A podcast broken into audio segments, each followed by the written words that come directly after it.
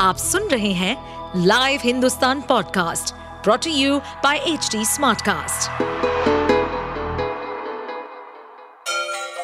Ganga किनारे बसे राज्य उत्तर प्रदेश की खबरें पॉडकास्ट में आपका स्वागत है इस पॉडकास्ट में हम सुनेंगे छोटे शहर इटावा से लेकर राजधानी लखनऊ, चमड़े के शहर कानपुर और राम की नगरी अयोध्या जैसे सभी शहरों से जुड़ी राजनीति, विकास, मनोरंजन दल बदल फरेब और अपराध जगत की सभी खबरें जमानत मिलने के बाद प्रेमी सचिन के ग्रेटर नोएडा स्थित घर में रह रही सीमा का सोमवार को अपने पुराने पति गुलाम हैदर से आमना सामना हुआ। टीवी चैनल ने सीमा, सचिन और गुलाम हैदर की लाइव बातचीत कराई। पाकिस्तान से निकलने के बाद पहली बार सीमा और उसका पति गुलाम आमने सामने आए थे। सऊदी अरब में रह रहे गुलाम हैदर और सीमा के बीच बातचीत के दौरान काफ़ी गहमा गहमी देखने को मिली।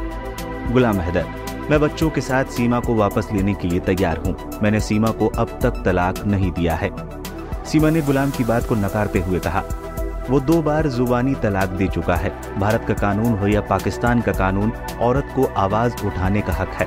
ये गुलाम हैदर का गाँव नहीं है, औरत को दो चाटे मार कर बिठा दो। सीमा यही नहीं रुकी। उसने हैदर को करारा जवाब देते हुए कहा, मैं पाकिस्तान से यहाँ आ सकती हूँ तो क्या इससे नहीं लड़ सकती?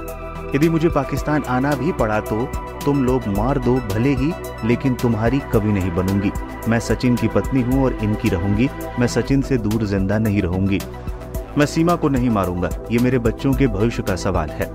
सीमा ने पहले पति पर मारपीट के आरोप लगाए और कहा कि वो अब अपनी आगे की ज़िंदगी सचिन के साथ ही बिताना चाहती है।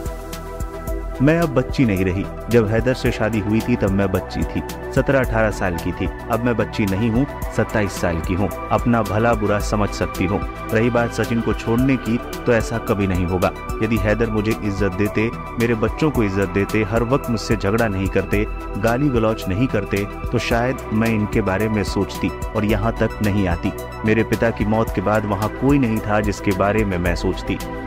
बता दें, सीमा ने मीडिया को बताया था कि लॉकडाउन के वक्त पबजी खेलने के दौरान सचिन से बातचीत हुई थी। धीरे धीरे बातचीत प्यार में बदली और वो फिर नेपाल के रास्ते भारत भाग आई थी। आप सुन रहे थे हमारे पॉडकास्ट उत्तर प्रदेश की खबरें। ऐसे ही अपराध जगत से जुड़ी, चुनौतियों से भरी राजनीति और विकास की खबरों जैसी अन्य जानकारी के लिए सुनते रहिए हमारे इस पॉडकास्ट को।